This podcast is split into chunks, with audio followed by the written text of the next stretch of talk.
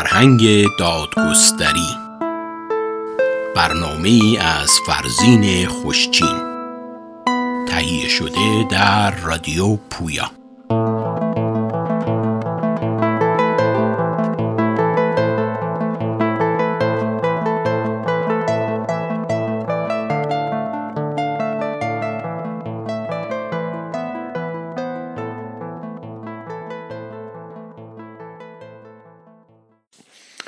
با درودی دوباره بر همه شما شنوندگان گران ارج رادیو پویا. سکولاریزم گفتار دوم.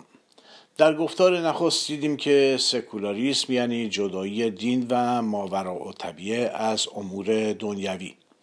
بیایید نگاهی بیاندازیم به از میان برداشتن مرز میان سیاست و دین.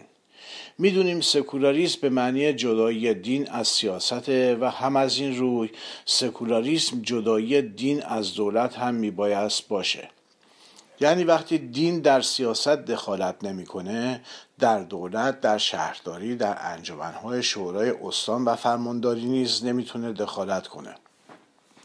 چون همه این گونه فعالیت ها فعالیت های سیاسی هستند با این همه برخی از چپ های ما اصرار دارند که سکولاریسم را شرکت آخوندها در پارلمان معنی کنند شگفتآور اما واقعیت داره. کسانی بیش از پنجاه سال در سازمان های چپ فعالیت داشتند اما مفهوم شرکت آخوندها در پارلمان را درک نمی کنند و نمی‌تونن بفهمند که این یعنی دخالت دین در سیاست.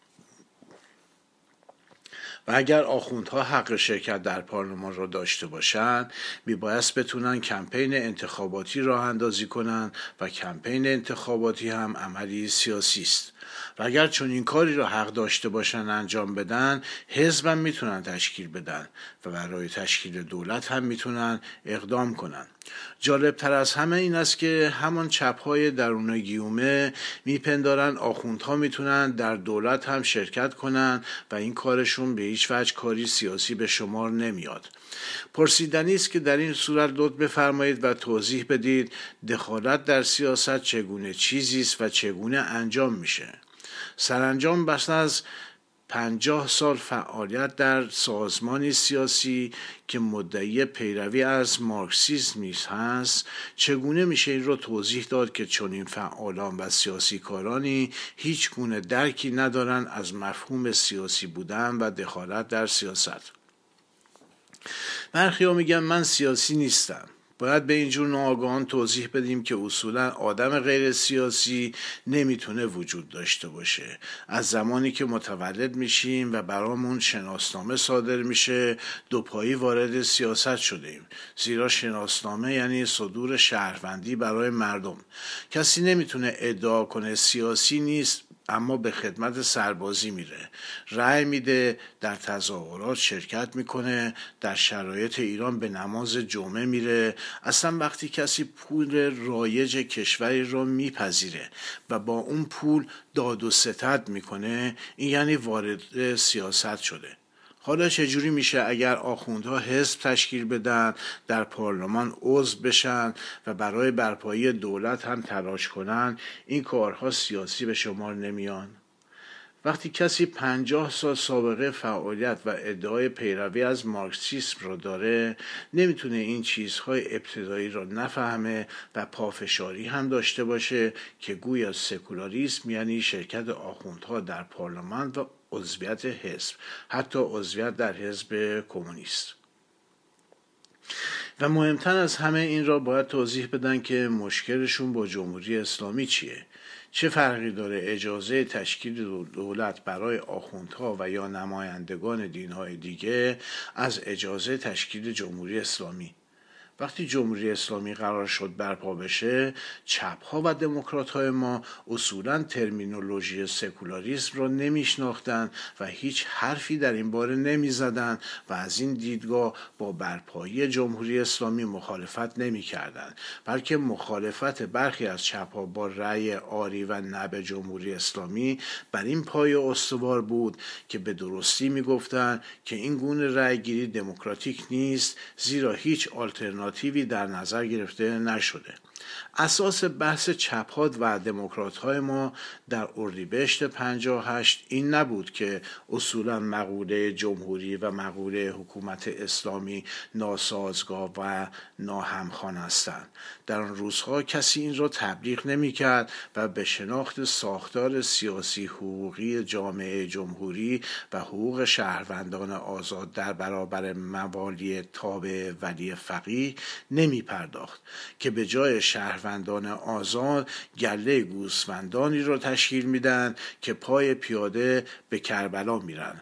پای منبر می نشینند و به چرندهای خرافات آخوندها گوش می کنند سینه زنی می کنند و از همه حقوق شهروندی و انسانی خودشون محروم میشن.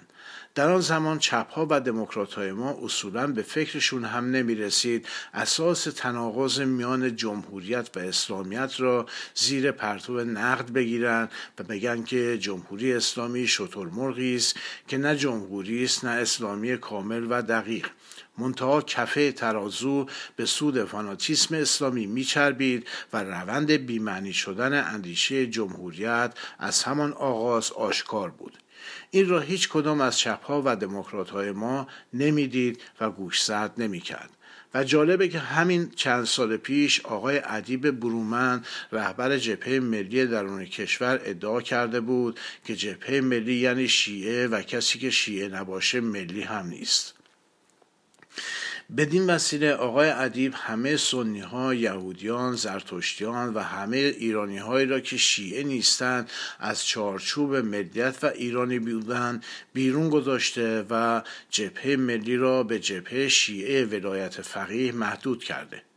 این نشون میده که رهبر جبهه ملی هنوز گام های نخست را در شناخت سیاست باید یاد بگیره و اصولا جای چنین کسی در درون جبهه ملی نیست تا چه رسد به کادر رهبری جبهه ملی.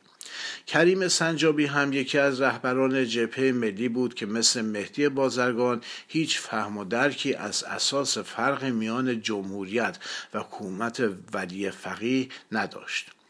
افزون بر این کنفدراسیون دانشجویان خارج از کشور کنگره چهارم کلن در سال 1343 نامه‌ای به خمینی نوشته بود و رهبری خمینی را پذیرفته بود کنفدراسیون به دیدگاه های ارتجایی خمینی توجه نمی کرد و اصولا ترمینولوژی سکولاریسم را هم نمی شناخت و از زاویه حقوق شهروندی و جامعه مدنی به مخالفت با شاه نگاه نمی کرد. بدبختانه در کشور ما در مقایسه با اروپا نه آخوندها با سواد و آگاه هستند نه لیبرال ها و نمایندگان بورژوازی و بدبختانه تر اینه که امروز هم بسیاری از چپ های ما این رو نمی بینن و گوشزد نمی کنن. این گونه فعالان چپ درون گیومه این برداشت خودشون رو از اصول لنینی حزب برگرفتن. زیرا میپندارن حتی آخوندها هم حق دارن عضو حزب کمونیست بشن. از حزب توده مثال می‌زنیم اما پوپولیسم حزب توده همین امروز در میان سازمان های چپ ما به گونه های دیگه جا خوش کرده. سالها حزب توده انکار می‌کرد که حزبی سوسیالیسته و این تبلیغات را نادرست و تبلیغات دشمنان خودش می‌دونست. دیدگاه پوپولیستی برخی از چپها بر این نقطه نظر پافشاری می‌کنه که حزب سوسیالیست باید حزب اکثریت مردم باشه نه حزب فقط روشنفکران و پیشروان جامعه. این گونه چپ ها هرگز شرایط ویژه کشور ایران و منطقه را در نظر نمی گیرند. حزب سوسیالیست در هنگامی می‌تونه حزب اکثریت جامعه بشه که یا درهای خودش رو باز کنه بر روی همه شهروندان از هر طبقه و دیدگاهی که این کاری بود که بلشویک ها در نظر داشتن و یا اینکه جامعه باید اونقدر پیشرفته باشه که دیگه مشکل بیسوادی بیبهداشتی و فرق میان شهر و روستا از میان رفته باشه. مثلا مثل سوئد، نروژ، دانمارک. اون وقت میشه انتظار داشت که اکثریت شهروندان با آگاهی و شناخت درست به حزب سوسیالیست بپیوندند. وگرنه در جوامع مانند چین کمونیست و کوبا و ویتنام و غیره حزب سوسیالیست حتما حزب پوپولیستیه و اعضاش هم بسیار امکان داره آدم های اختلاسگر دوست بی اخلاق و واقعا نفهمی باشند که فقط لفت و لیست را بلد هستن و برخوردهای بروکراتیک. حزب توده سالها افتخارش این بود که سلیمان میرزا اسکندری نخستین دبیر اول حزب توده بود و همراه خمینی به سفر حج نیز رفته بود.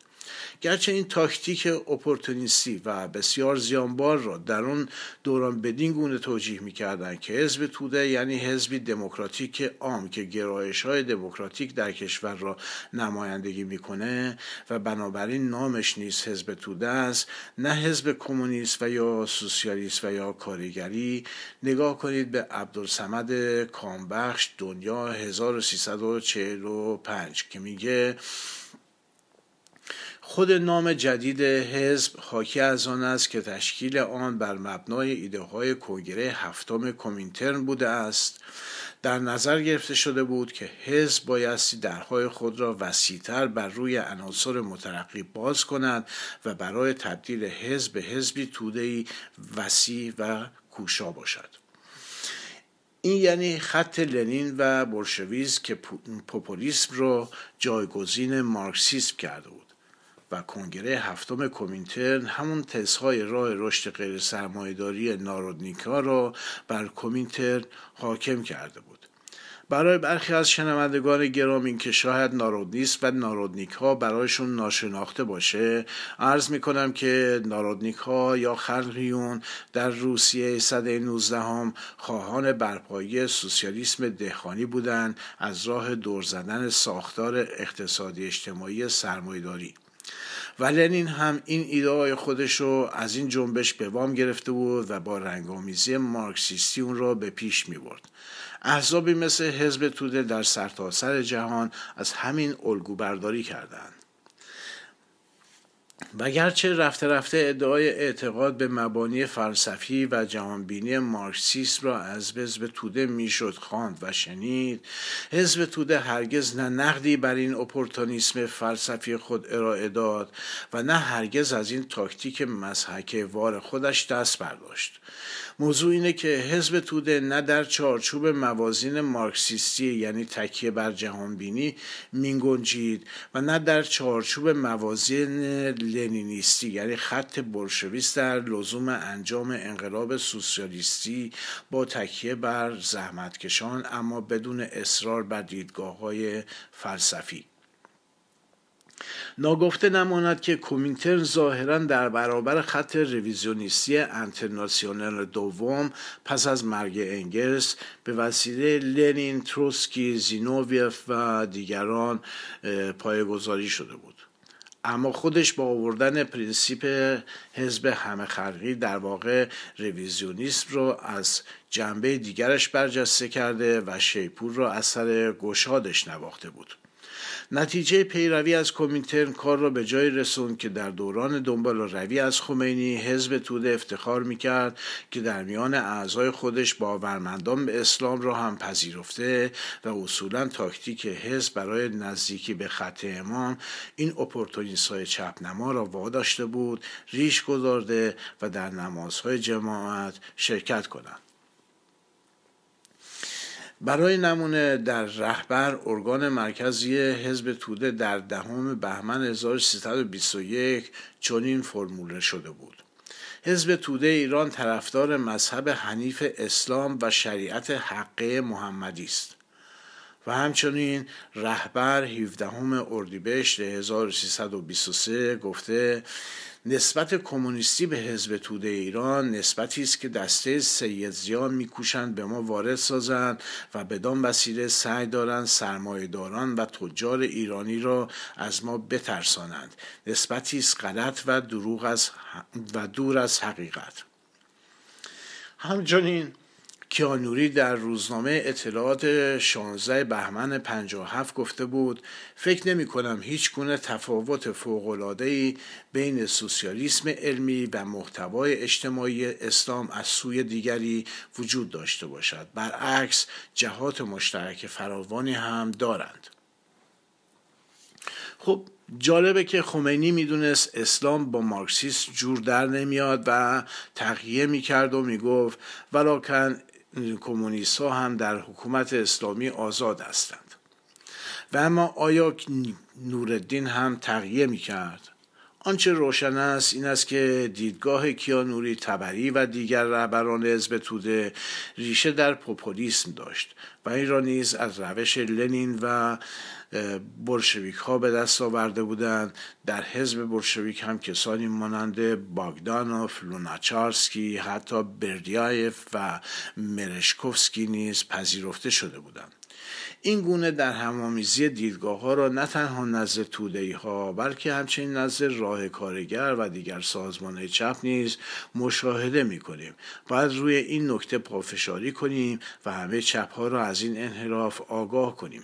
گفتیم که سکولاریسم یعنی جدایی دین از سیاست یعنی آخوندها و نمایندگان هیچ دینی حق ندارند حزبی دینی تشکیل بدن و در میان حزب کمونیست جا خوش کنند اما برخی از چپ ها این را نمی‌فهمند و نمی‌خواهند بفهمند که حزب کمونیست نمی‌تونه دسته های سینه زنی و روزداری و دعای کمیل را بیاندازه زیرا اعضاش حاجی هستن و می‌خوان نشست حزبی را برای نماز خوندن ترک کنند آیا می‌توان پذیرفت که رهبر حزب کمونیست آیت الله باشه؟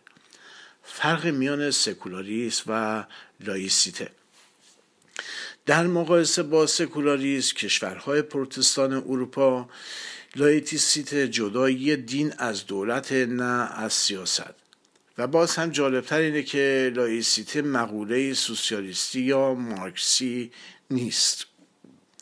و این یعنی اگر مقوله در تطابق با دیدگاه اجتماعی مارکسیستی نباشه می‌تونه صرفا چیزی سرگرم کننده باشه که برای دوره و در محیط ویژه مطرح بشه.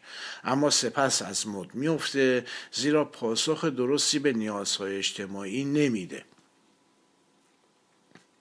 مثلا اگزیستانسیالیسم رو در نظر بگیریم که از گرایش های دینی برخی از فعالان سیاسی روس در پیوند با اتحاد مبارزه در راه آزادی طبقه کارگر و انجمنی فرهنگی به نام وخی یعنی تابلوهای جاده آغاز شد که فعالانش سرگرم خداسازی، خداجویی و برپایی دین پنجم بودند.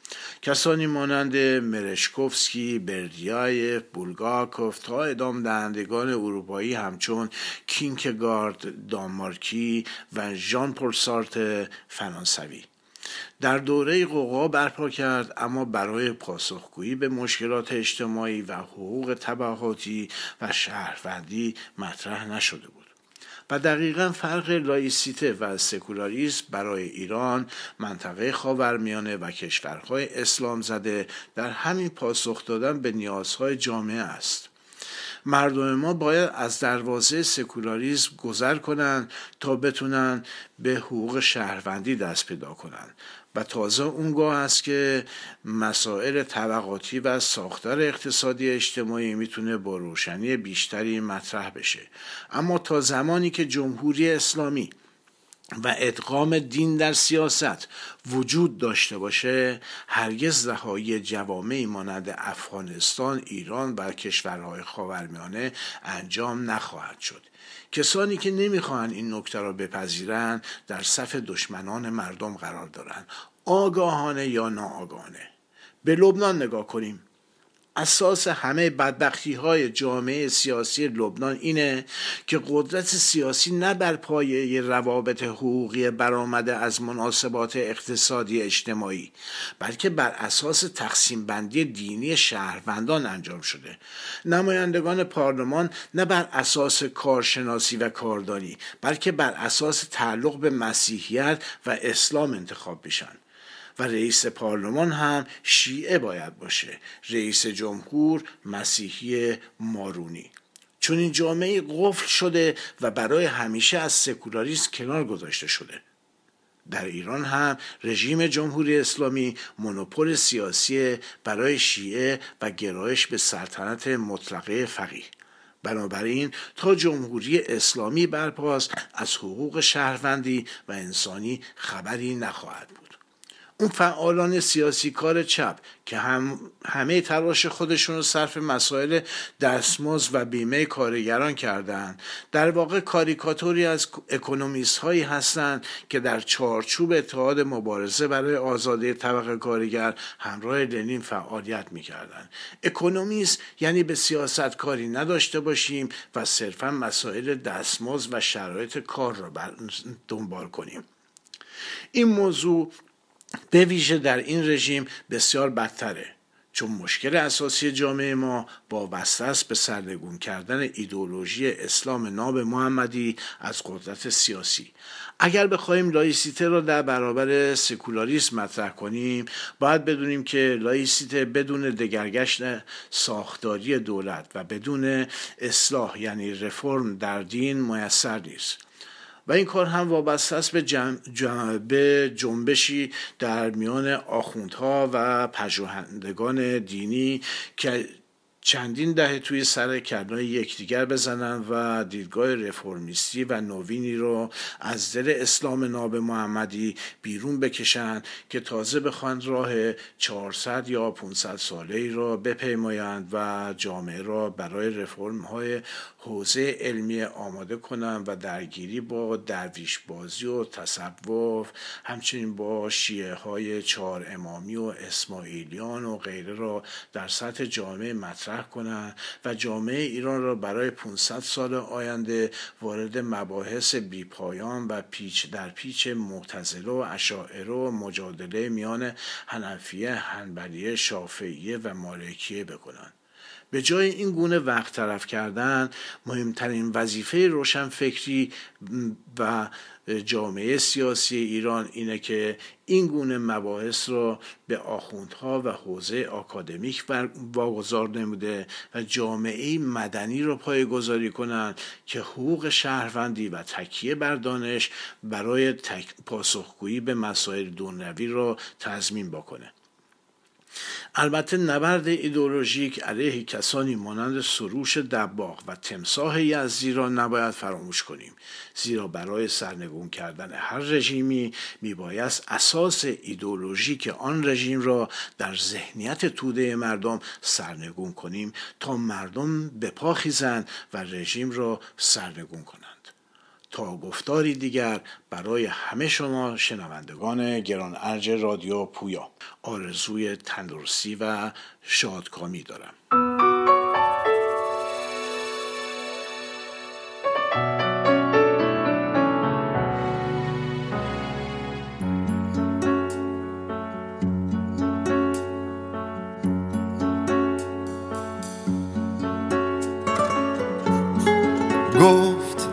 دانایی که گرگی خیر سر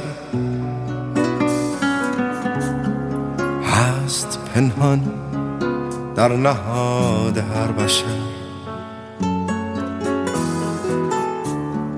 لاجرم جاریست پیکاری بزرگ.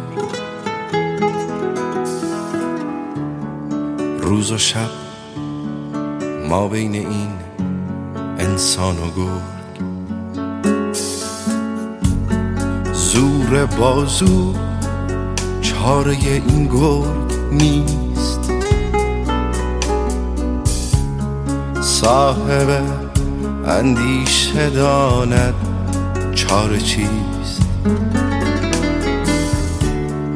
ای بسا انسان رنجور و پریش سخت پیچیده گلوی گرگ خیش. ای بسا زور آفرین مرد دلیل مانده در چنگال گرگ خود اسیر.